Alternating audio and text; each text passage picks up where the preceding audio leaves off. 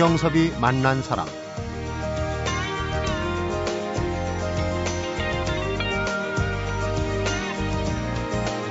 어쩌다가 틈틈이 찾아오는 짧은 휴식말이 진정으로 즐겁고 또 유익하다 칸테 말이 떠오른 주말입니다. 반면에 언젠가는 그 즐겁고 유익한 짧은 휴식을 맛볼 날이 있겠지 위안을 삼으며 주말을 맞이하는 분들도 계실 건데요. 어느 쪽이든 오늘이 있어서 행복했으면 좋겠습니다. 성경섭이 만난 사람, 오늘은 김성수 문화평론가 장석주 시인을 만나봅니다.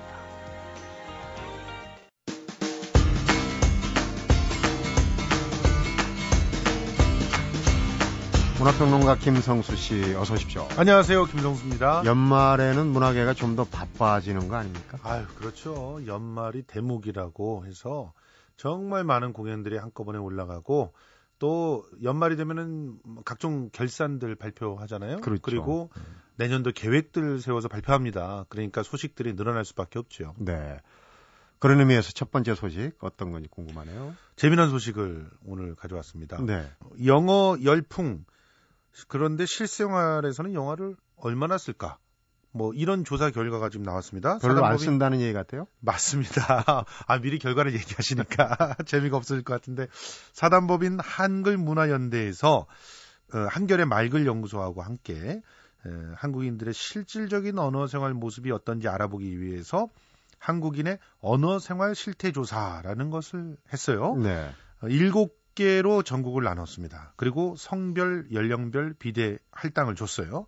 무작위 추출을 한 다음에 25세에서부터 54세 사이에 성인 남녀 어, 1000명을 표본 추출을 한 거죠. 네. 그래서 이 사람들의 이 말글 사례를 들여다 본 겁니다. 실제로 최근 1년 동안 초보적인 인사말 제외하고 문장 단위로 영어를 말하거나 글을 쓰거나 영어 문서를 읽은 경우를 물어봤더니 조사 대상 중에 20.3%는 아예 없다. 없다. 전혀 없다. 어, 그리고 1년에 어, 두 번에서 어, 세번 정도 그 문장 단위 영어를 말해보거나 혹은 문서, 영어 문서를 읽어본 사람. 그 사람이 20.1%.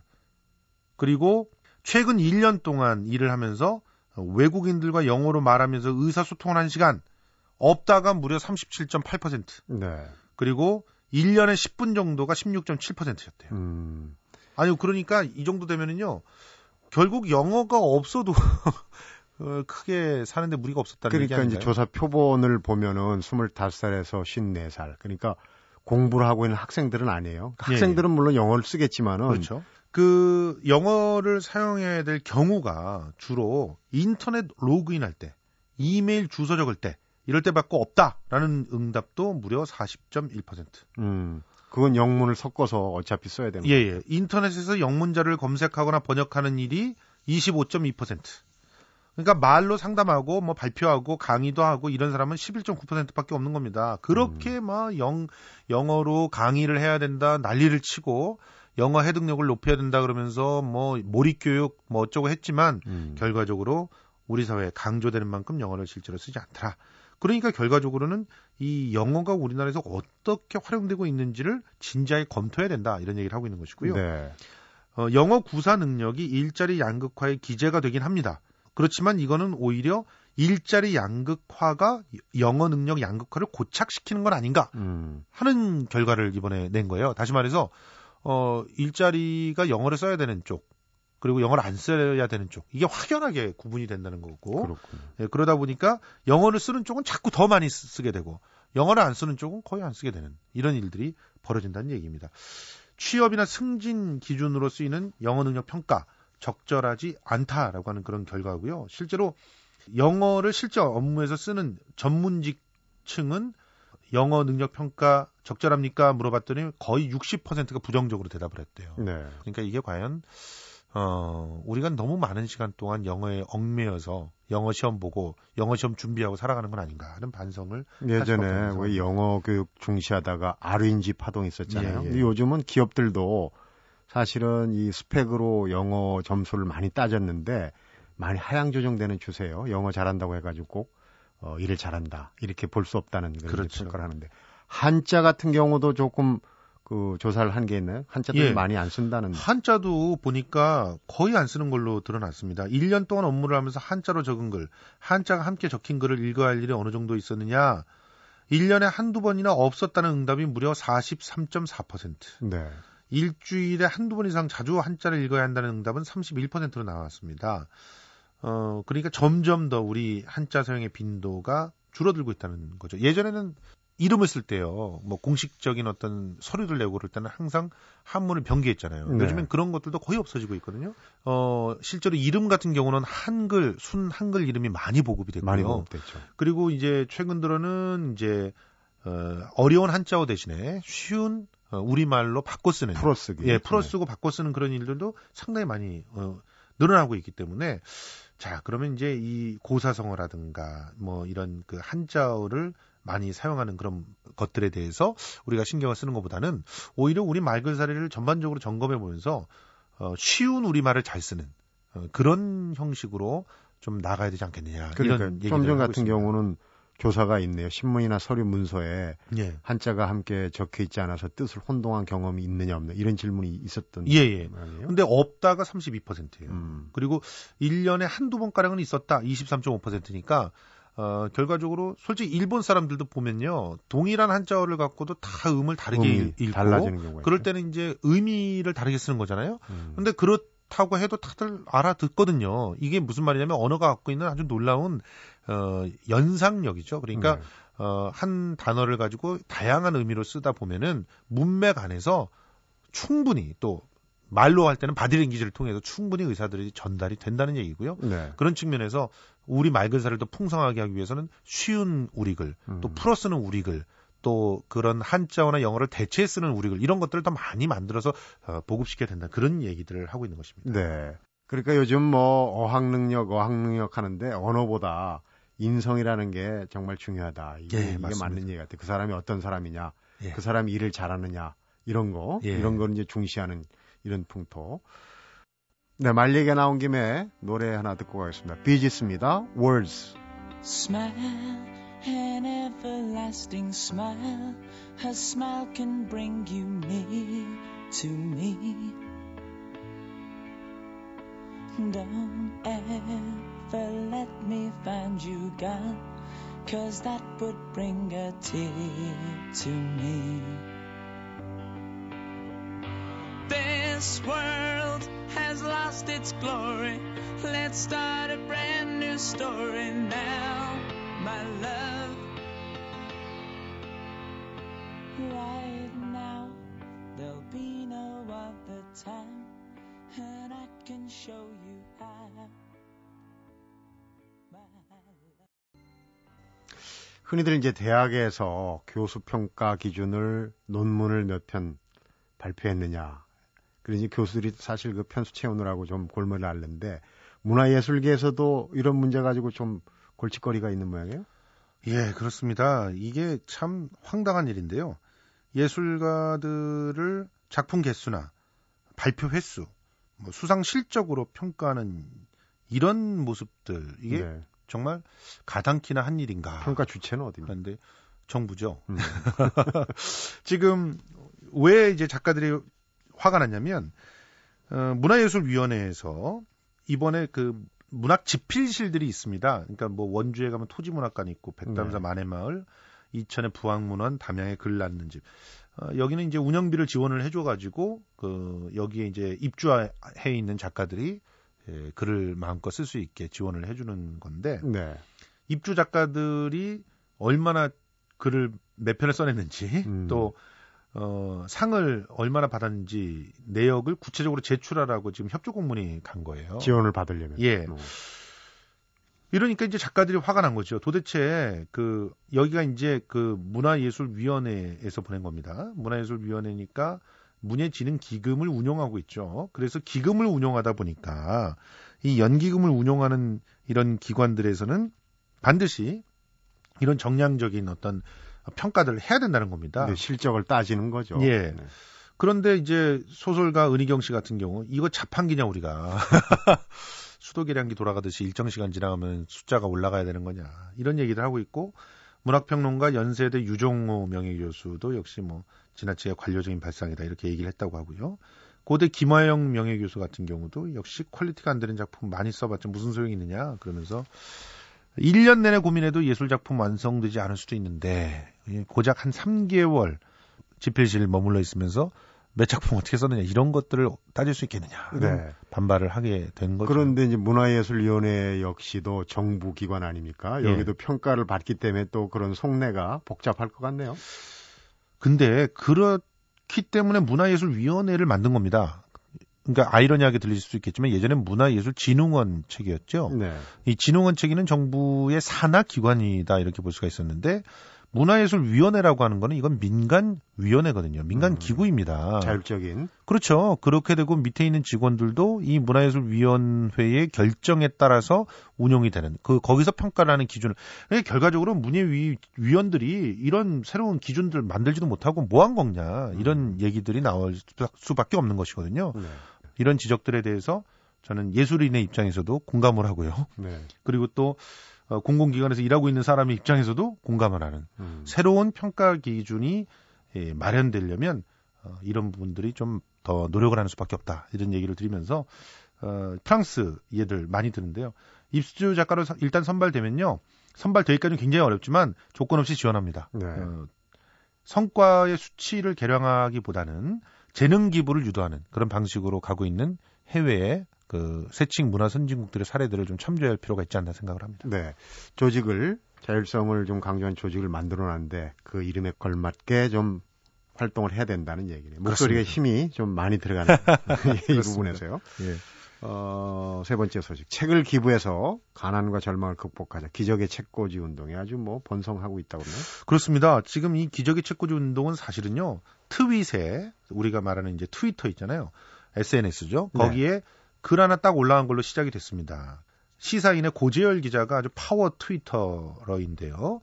어, 어느 날 이제 집에서 보지 않는 책 모아서 필요한 곳에 기부하면 어떠냐라는 글을 올렸는데, 음. 어, 그거 좋은 아이디어다. 한번 해보자. 뭐 이렇게 되니까, 제 시사인이라고 하는 잡지에서도 같이 이제, 어, 그러면 우리도 좀 지원하지 뭐. 음. 이렇게 되면서 이제 운동이 시작이 됐는데, 네. 어, 여기에 이제 밝은 세상 안가라고 하는 데가, 우리 그럼 공간을 한번 제공해 줄 테니까 책을 일단 여기에 모았다가, 갖다 주는 그런 방식을 취하자 그래. 책 정거장 이런 개념을 쓰게 됐거든요. 네. 그러면 이제 자기네들이 이제 기증돼 오는 택배비 정도야 부담하지 뭐한 음. 5천 건 오겠다고 생각을 한 거예요.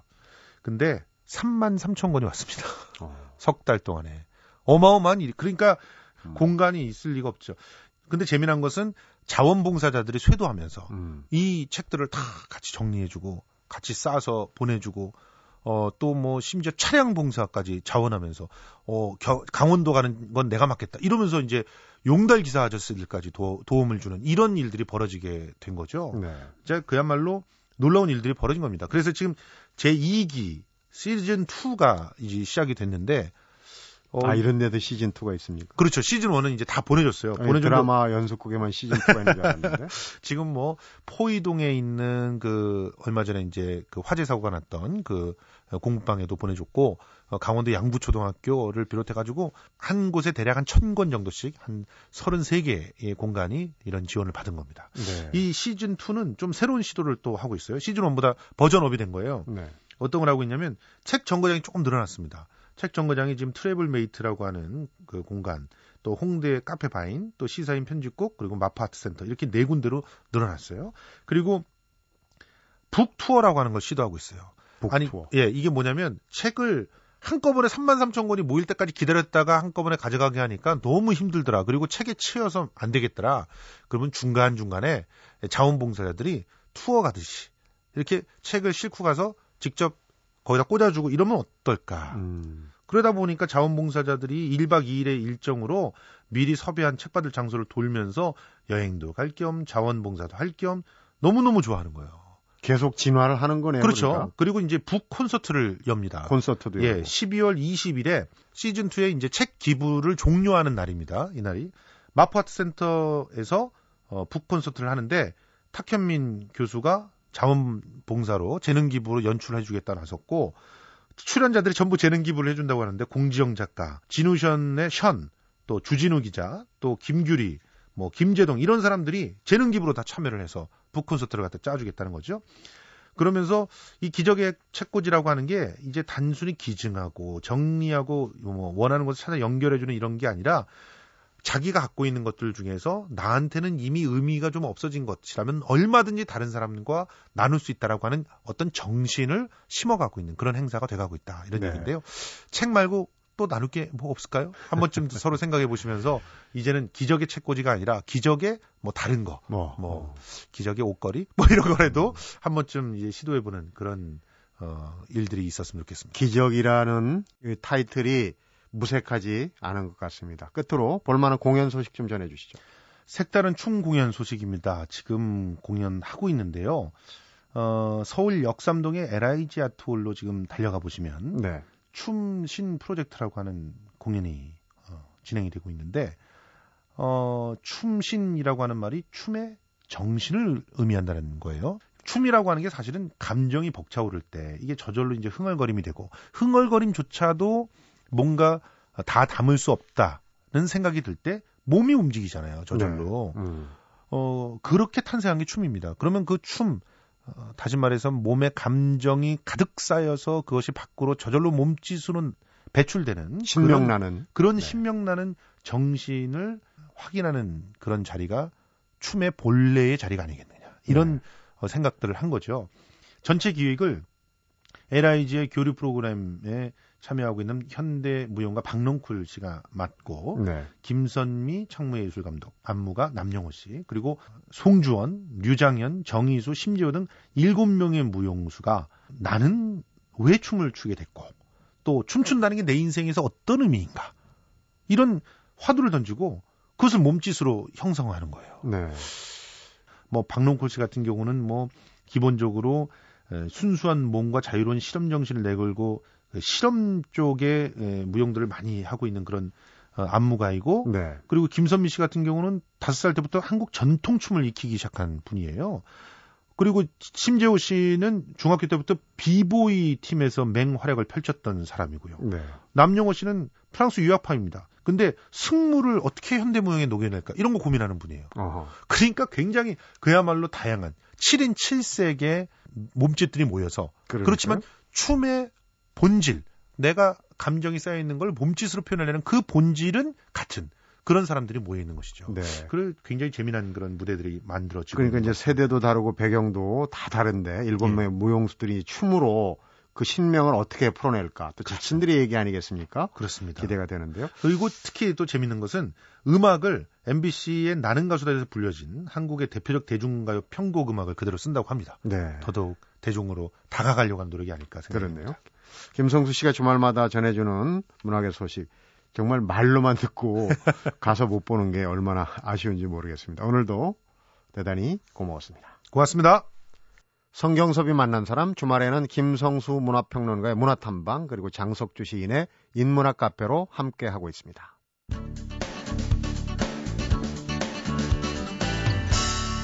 성경섭이 만난 사람. 장석주 시인 어서 오십시오. 네, 안녕하세요. 아주 기다려지는 시간인데 이번 네. 주엔 또 어떤 인문학 도서를 갖고 오셨을까? 네. 이 지적인 호기심을 충족시켜주는 그런 시간인데 오늘 네. 가져 나오신 책은 어떤 겁니까? 지적 생활의 발견이라는 책인데요. 딱 맞춤이군요. 또. 네. 네. 와타나베 쇼이치라는 그 일본의 영문학과 교수이자 평론가가 쓴 책이거든요. 네. 어, 20년간 일본 학계에서 격찬을 받은 그 자기 개발서의 고전이라고 이렇게 예, 알려진 그런 책입니다. 자기 개발서요. 네, 우리 장 시인은 자기 개발서 같은 건 잘 안 읽으실 것안 같은데. 읽습니다. 다른 차원이죠. 그러니까. 네. 네. 그러니까 이건 지적 생활이라는 게 뭔가 아, 좀 궁금했어요. 네. 그 지적인 것에 대한 어떤 그 욕망, 욕구 같은 게 저는 좀 많은 사람들이라 네. 순전히 제목 때문에 에, 고른 책인데 결국 그 이 책은 쉬우면서도 아주 직접적으로 우리한테 얘기를 해주고 있어요. 음. 지적 생활이라는 것은 결국 그 사람은 빵만으로 살 수 없다. 이런 아주 유명한 말이 있죠. 네. 빵이라는 것은 생물학적 생존에 필요한 모든 것을 가리키는데 동물은 그것으로 삶에 충족되지만 사람은 그것 이상이 필요하다는 거죠. 음. 그것 이상이라는 것은 어떤 의미, 그 지속 가능한 어떤 지적인 것 이런 것들이 또 한편으로 필요하다는 거죠. 네. 그러니까 의미가 없는 삶은 사람에게 치명적이라는 거죠. 어. 그- 그런 면에서 어, 어떻게 지적 생활을 우리가 아, 확장해가고 어, 그럴 것인가라는 것을 알려주는 그런 책인데 네. 어, 상당히 지- 직접적이에요. 그러니까 책을 많이 사라. 그리고 어, 자기 예, 서재를 가, 갖춰라. 음. 그리고 서재에 가능한 한 최대한 장소를 갖춰라. 음. 이런 것들을 얘기해 주는 그러니까 책입니다. 조금 직접적이면서 직설적이네요. 직설적입니다. 저자가 연대가 좀 되신 분이에요. 1930년생이니까. 1930년생이니까 우리 나이로 어, 여든 둘, 셋 이렇게 된 나이죠. 그, 그동안의 어떤 지적인 수련 쌓아온 내공을 여기서 이제 한꺼번에 펼치신 거라고 네. 그렇습니다. 네. 어, 그러니까 지적인 공간, 특히 이제 서재를 만드는 것의 어떤 중요성을 얘기하고 있고요. 네. 어, 그게 그 추상적이고 어, 이렇게 형이상학적인 것이 아니라 굉장히 직접적입니다. 네. 자기 방을 서재로 꾸미는데 에, 사방을 다 문만 빼놓고 어, 천장까지 닿는 서가를 갖추고 네. 거기에 에, 책을 꽂아라. 그리고 어, 자기가 한 번 이상 읽을 음. 중요한 책이라고 생각한다면 도서관이나 지인에게 빌려 읽기보다는 책을 사서 읽어라. 음. 그리고 좀 중요한 얘기를 해요. 우리는 보통 시간은 돈이다라고 이렇게 얘기를 하는데 이분은 돈으로 시간을 살 수 있다. 이렇게 얘기를 하는 겁니다. 돈으로 시간을 예. 살수 있다. 그러니까 자기 서가를 간- 갖춘다는 것은 에, 그만큼 어떤 직접 생산에 크나큰 원천을 갖는다는 뜻이죠. 그러니까 그 서재를 보면 그 사람 품성을 읽을 수 있잖아요. 그렇죠. 근데 구체적으로 어떤 책을 읽어라 이런 건 없습니까? 구체적으로 개발서는? 어떤 책을 읽으라는 건 없는데 두 가지 부류로 나눕니다. 네. 그러니까 한 가지 부류는 취미로서 책을 좋아하고 많이 읽는 사람들. 그런 사람들은 그렇게 많은 장소가 필요가 없겠죠. 그렇죠. 그렇지만 지적 생산자로 일하는 사람들은 조금 전문적인 사람들이거든요. 이런 사람들은 굉장히 많은 책들을 특히 자기 분야에 필요한 책들을 많이 갖출수록 어, 지적 생산의 밀도와 음. 또 어, 저서의 수가 비례해서 늘어날 수 있다는 얘기죠. 그러니까 장서 수가 많을수록 저서 수가 음. 늘어날 수가 있다. 이런 얘기를 그러니까 빌려 읽기보다는 소장을 해라라는 주장을 아주 직접 화법으로 직접적으로. 하시는데 예. 차이가 뭡니까?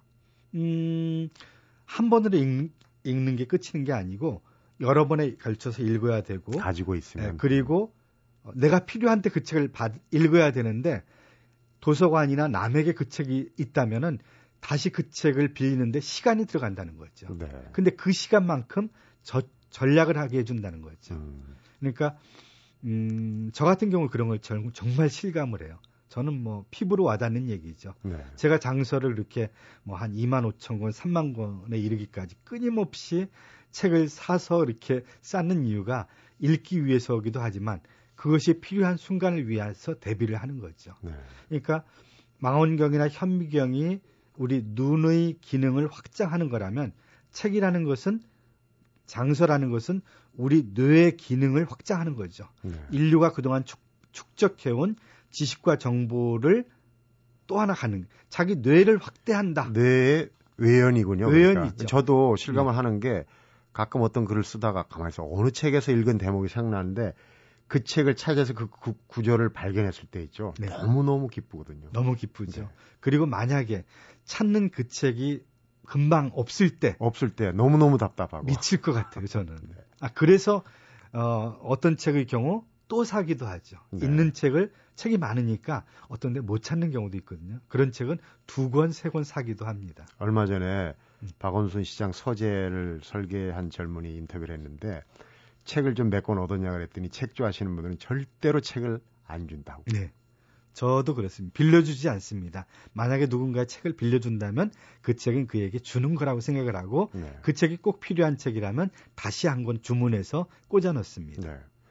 그리고 이 저자가 지적인 정직성이랄지 이런 네. 걸 굉장히 강조하는 대목이 있어요. 네. 또 어떤 얘기? 어, 결국 이 지적 생활을 하려는 사람은 정직해야 됩니다. 음. 어떻게 읽지 않은 책을 읽은 것처럼 하거나 혹은 아, 속임수나 편법을 써서는 안 된다는 거죠. 그것은 어, 자기가 쓴 책이나 말에 금방 드러나게 있거든요. 네. 돼 있거든요. 그러니까 항상 정직한 지적인 생활을 영위하라. 음. 그리고 또 한 가지 강, 강조하는 게 지속되는 성장을 추구하라는 얘기죠. 네. 예. 그것이 에, 자기 삶을 충만하게 만들고 의미 있는 삶을 세우는데 어떤 기초적인 것이 된다는 거죠.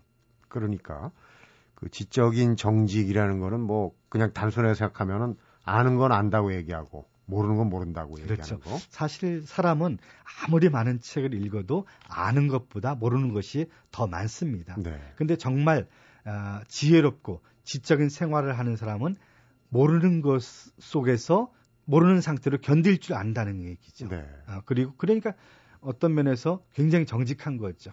모른다는 것을 아는 것에서부터 지적인 것이 출발하거든요. 네. 근데 많은 사람들은 어, 뭐 특히 좀 무지한 사람들일수록 그런 것을 숨기려고 합니다. 음. 자기가 모른다는 것을 절대 하지 않아요. 근데 많이 아는 사람일수록 자기가 모른다는 것을 정직하게 인정을 합니다. 네. 그것이 지적 생활의 정직한 출발점이기 때문에 그런 거죠. 어떤 토론 프로가 생각이 나요. 정말 많이 배우신 분인데 질문을 받았어요. 당신은 정말 모른다. 정말 나는 내가 모른다는 걸 요즘 뼈저리게 느낍니다 하는데 그분이 얼마나 존경스러운지 굉장히 많이 알고 계신 분이거든요. 네. 어, 이 책에서도 이 대목이 마음에 와닿는데 어떤 사람들은 영감이 솟아날 때까지 기다리느라고 일을 시작하지 못하는데 영감은 몰두할 때 일어나는 거다 이렇게 얘기했거든요. 네. 얼마 전에 소설가 김훈 씨 인터뷰했는데 자기는 영감이 뭔지 모른대요. 글쓰기가 노동이다 이렇게 얘기를 하시던데. 그러니까 이 저는 작가 지망생들을 이렇게 가르치다 보면은 네. 영감이 안 떠올라서 못 쓴다라고 했는데 좀 우스운 얘기죠. 사실은 아, 뇌를 어떤 지적인 것 쓰는 것에 몰입할 때 영감도 오는 거거든요. 그러니까 그런 지적인 생산도 일종의 뇌의 노동이라는 거죠. 뇌의 노동이 하는 가운데 어떤 그런 영감도 오고 창의적인 발상 혹은 인식의 전환 이런 것들이 일어나거든요. 네. 근데 뇌를 움직이지 않고 쉰 상태에서 영감을 기다린다는 것은 이것은 그 감나무 밑에서 감 떨어질 기다리는 때 거와. 마찬가지입니다. 그러니까 그러니까 어떤 일이든 하다 보면 처음에 생각했던 것보다 더 좋은 결과, 더 좋은 어떤 그 효과를 볼 때가 있어요. 이제 이게 그런 얘기겠죠. 일을 하면서 영감을 얻을 수도 있고 또 발전이 될 수 있다 하는 그런 얘기 같아요. 이, 지금 이 책은 사실은 자기 개발서라고는 말씀하셨는데 좀 더 다른 차원의 지금 뭐 자기 개발서가 굉장히 유행을 하고 있고 지금도 네. 어, 뭐 그것만 보면 모든 게 다 될 것처럼 그런데 그런 거는 좀 다른 차원의 개발서네요. 그렇죠. 우리 안에 잠, 우리 뇌 속에 잠들어 있는 어떤 지적 본능을 두드려 깨우는 그런 책이라고 할 수가 있습니다. 누가 읽으면 좋을까 이런 류의 책들은? 아, 특히 그 젊은이들이 좀 많이 읽었으면 좋겠어요. 젊은이들이 에, 취업 문제에 부닥쳐서 어, 사회에 들어오는 순간 좌절을 많이 겪고 네. 그래서 이제 뭐 여러 가지 대학 생활 중에 스펙을 쌓는다고 그러는데 네. 최고의 스펙이야말로 어떤 지적인 축적을 하는 것이라고 생각을 합니다. 네. 예, 그런 면에서 어떤 지적 축적의 중요성을 일깨우는 책으로서 저는 에, 20대 젊은이들에게 이 책을 꼭 읽어보도록. 방법론을 가르쳐 주는 거네요. 그렇죠. 어, 그 사람 서재를 보면은 그 사람의 성격을 파악할 수 있다고 그러는데 여담입니다만 우리 장석주 시인의 서재는 어떤 모습입니까? 잡다합니다. 굉장히 다양한 분야의 책들이 꽉 차 있습니다. 네. 그러니까 그 잡학 다식 이런 류입니까? 그렇죠. 일종의 어떤 그 박람강기라고 할까? 네. 네. 요즘은 정말 해야 할 일이 많은 것 같습니다. 일도 해야 되고 또 자기 개발도 해야 되고 책도 읽어야 되고 영화 연극도 연말이니까 좀 한 한 편씩 봐주는 게 도리인 것 같고 소셜 네트워크도 있고 참 바쁘게 살 수밖에 없는 어 그러니까 젊은이들한테 이제 멀티태스킹 여러 가지 능력을 요구하는 그런 사연 것 같아요. 그 와중에 오늘 먼 길 오셔서 인문학 카페 열어주셔서 아주 재밌게 잘 들었습니다. 네, 고맙습니다. 감사합니다. 성경섭이 만난 사람 오늘은 김성수 문화평론가하고 장석주 시인을 만나봤습니다.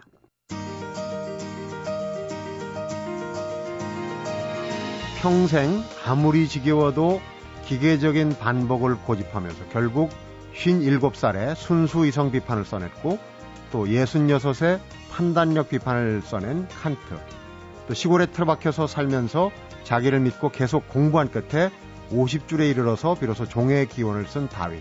이 두 사람이 보여주고 간 힘의 원리, 쇼이치는 조용한 지속이라고 합니다. 자기에 대한 믿음을 버리지 말고 과감하게 도전하는 삶을 살다간 이들을 생각해 보면서 이번 주말에는 나를 좀 정리해 보는 시간을 가져갔으면 좋겠습니다. 성경섭이 만난 사람 오늘은 여기까지입니다.